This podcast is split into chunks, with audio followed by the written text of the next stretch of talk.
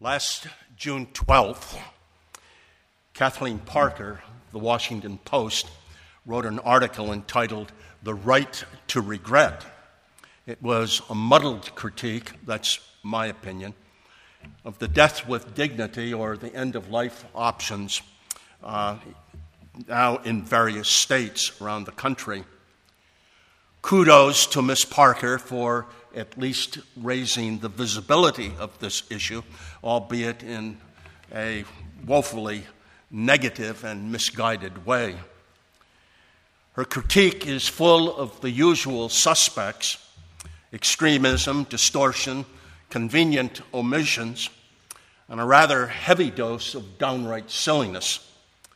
She has, however, provided a good backdrop or a sounding board, if you will, for examining the legislation to be considered yet again in the state of Maryland, to which Ron Young alluded. Thus, this sermon, an open letter to Kathleen Parker and all of my friends and visitors here at UUCF, and Senator Ron Young, and others who may wish to listen in. Dear Kathleen Parker, it was inevitable that we would one day have an opinion writer of the Washington Post equate death with dignity movement in our society, blessing the killing of ourselves. These are her words blessing the killing of ourselves. Forgive me, please, Miss Parker, but that sounds terribly, terribly harsh, even Trump esque. And it seems especially so since we are obviously a society that does bless killing, at least of others, on a fairly regular basis. We've been at war, more or less, for the last century and a half. Um, we have the death penalty. Uh, gun violence is out of control. So don't tell me about killing. I know too much about it. The fundamental problem, Kathleen, with your characterization is that most always killing is associated with malice. The Ten Commandments, one of the Ten Commandments, often erroneously translated from the Hebrew, as you shall not kill, is more accurately, you shall not murder. And murder is the deliberate taking of another's life with malice. The operative words in the Hebrew being taking and malice. Taking and malice. So, my question, Miss Parker, to you is where in this movement do you see malice? I've not seen it.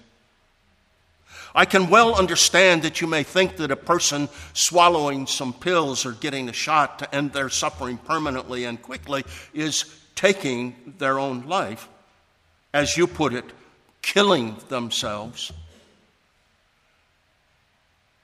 But for God's sakes, let's get something straight right from the start. When someone with a fatal disease, say pancreatic cancer or bone marrow cancer, and the body is wasted away to the point where it is almost nothing, and where all treatment by medicine has been exhausted, and where the mind and the heart are in anguish, no longer able to even tolerate the bodily and mental pain. What, what, not who is doing the killing, as you put it? The disease or the pills that end the suffering? That's a basic question. And the answer is obvious. So you are wrong, Miss Parker, on both counts. There is no killing by any person, and there certainly is no malice. Indeed, the very name of an organization to which I belong, as part of this movement, has the word compassion in its title. Also, in that title is the word choices. What that word is all about is a simple decision that only an individual can make and that is when, not if, when, not if the killing by the disease will end. Choice. That is the operative word. So let's talk about choice. In virtually all of the legislation enacted already in five states, the choice to end life has sharp and definitive parameters and guidelines. You begin your article, Ms. Parker, to speak of criteria in the various laws, but in a clear violation of journalistic honesty, you conveniently omit those criterion which address the very issues that you attack later in your article. An interesting technique.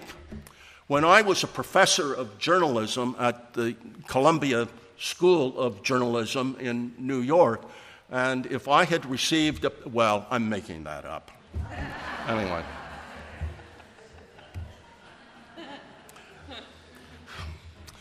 And finally, Miss Parker, in what I can only term total silliness, you reduce a serious argument to a question of convenience regarding the continuum of life.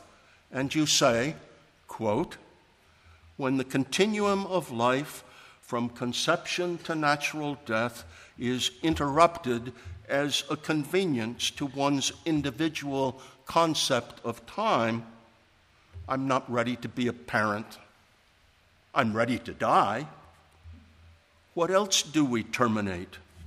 Gradually inured to the metaphysical considerations of such actions, might we also be denying ourselves access to charity, compassion, empathy, and love? End of quote. As one who has sat professionally beside the beds of dying persons suffering, those words are almost cruel. Read the legislation, Miss Parker. Please read the legislation. To speak of convenience, convenience is nonsense on its face. And those I have known and loved were not denied charity, empathy, or love. Indeed, it was precisely because they cherished the goodness and the beauty and the sacredness of life and wanted to affirm it and protect it from the ugliness and the torture of disease that they wished to end their suffering. Please help me, Ron Young said about his mother. Please help me, please help me, please help me, my wife said to me in the weeks before her death. In an urgent plea to relinquish that beauty of life to the tides of eternity. Convenience, convenience, give me a break. I don't think so. There is more, however, to the matter of choice, that operative word. Your article is entitled The Right to Regret. What you think we as a society will regret is having laws that give people the choice to end their lives with dignity. But what you and most state legislatures don't seem to understand is that the failure to allow the choice to end suffering, which is the law in 45 out of our 50 states, is rather a choice, a choice to prolong and to force people to prolong needless suffering, even for people who do not wish to do so. There's a double irony surrounding this issue of choice. The medical profession, which is guided by those words from the Hippocratic Oath, which say, do no harm, is trapped by its own success in being able to prolong life indefinitely, even when that means putting people into a state of unconsciousness in order to avoid pain. The question being asked by more and more physicians whether or not this is really inflicting more pain, and what is the sense of prolonging life just because science enables us to do so. The second irony, of course, is that we live in a land of religious freedom where the creed is freedom of conscience. Many in the medical profession now are coming around to the point where they feel as though the, the, the business of choice is being violated by the states who prohibit those who wish, under strict and rigorous guidelines, from making the choice to die with dignity and end battling the disease that is killing them. The question you might well ask, Miss Parker, is whether you can respect, whether you can respect in our society the beliefs and the wishes of individuals who choose, who choose to end their lives. We can and should be morally and ethically opposed to the imposition of views upon others, yet this is precisely what 45 states do who wish to have the choice to die with dignity. So it seems to me that the onus runs in the opposite direction from where you have it. Will we as a society regret denying choice to those who wish it? In the end, nothing, as Ron Young said, nothing is imposed upon anyone. If you don't want to do it, don't do it. So the views and the beliefs of those who do not believe in choice are imposed upon all of the rest of us in 45 states, including Maryland. You and others, Ms. Parker, oppose legislation and refer to the so called slippery slope. It is, and you know it, a red herring that hardly deserves comment except that it is so often used as an argument. You, however, take the red herring so far upstream that it gets lost in the headwaters. Elderly people simply opting out because it becomes an expectation of society. Come on. A sick family member simply wanting to protect the family and so ends it all. And finally, your suggestion that a death with dignity law conditions somehow the rest of our values and leads in turn to a high suicide rate. And then you cite Oregon, which passed its legislation in 1997 and has, you say, the highest suicide rate in the country, 35% above the national norm. Except it doesn't not by a long shot. I'm surprised that you didn't mention Montana, which is much higher and also has a death with dignity law. Washington State is near the national average, as is Vermont. California, however, is 41st in the nation, nearly the lowest suicide rate of all. The highest rate of suicide, however, occurs in Wyoming, 29.6% uh, persons per 1,000 per year. Its rate is off the proverbial chart, almost double Oregon's, and it does not have a death with dignity law. So, what is the correlation, Miss Parker? Virtually none. I have consulted uh, with my expert imaginary friends that I have been, who have helped me through the years, struggle with many issues.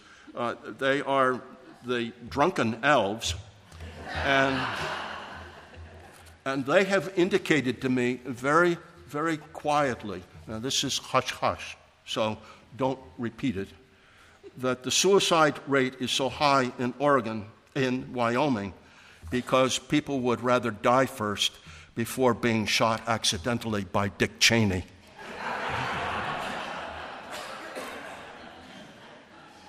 and, they, and they added in an aside that Kathleen Parker's correlation makes as about, about as much sense, but don't tell anybody. The whole issue of suicide is, of course, a serious one, Miss Parker, and you have trivialized it just like my drunken elves, my imaginary friends. The deeper problem, however, is that the end of life options or death with dignity movement is not about suicide.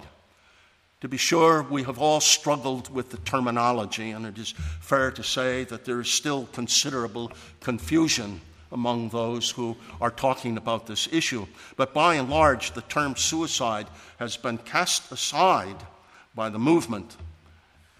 My now life partner and wonderful colleague, Sea Raven, has written extensively on this issue, and I quote her here at length. In a recent interview with PBS NewsHour reporter Jeffrey Brown uh, had with Diane Rehm, they talked about the understanding that she and her terminally ill husband had. He wanted to relinquish life. He didn't commit suicide. He wanted to let go of life and to be on to the next journey, says Diane Rehm. Even after he said, I'm ready, I'm ready to die, I said to him, Sweetheart, are you sure? Is this really what you want? And he said, Absolutely. I can no longer use my hands. I cannot walk. I cannot feed myself. I cannot do anything for myself. I am ready to die. John Rehm did not have the luxury of legal options for ending his life quickly and painlessly. Instead, he chose to deliberately stop eating and drinking, which took 10 days. And Diane Rehm ends by saying, I do so resent that John was having to go through this long 10 day process in order to die. What a travesty. He had said 10 days earlier he was ready to die, and it took him that long. It shouldn't have. I don't believe it should have taken him that long. Death is no longer perceived as being part of life. Until the 19th century, Children often died before they reached the age of five. Women routinely died in childbirth. Plagues came and went on their own mysterious schedules, killing rich and poor alike. But modern Western society has been very successful in denying the reality of death. Our scientific and medical knowledge has allowed us to keep death largely under our own control, or so it seems. We seldom think about our own mortality until some accident or sudden onset of illness confronts us. But as illustrated by John Rehm, when we choose the manner, the time, and place of our own death, when we relinquish life, we actually reclaim life, lived to the very end on our own terms, not somebody else's. Webster's New World College Dictionary notes that the word relinquish implies a giving up of something desirable and connotes compulsion or the force of necessity. That undeniable force is life itself. So thank you, Kathleen Parker, for your opinions.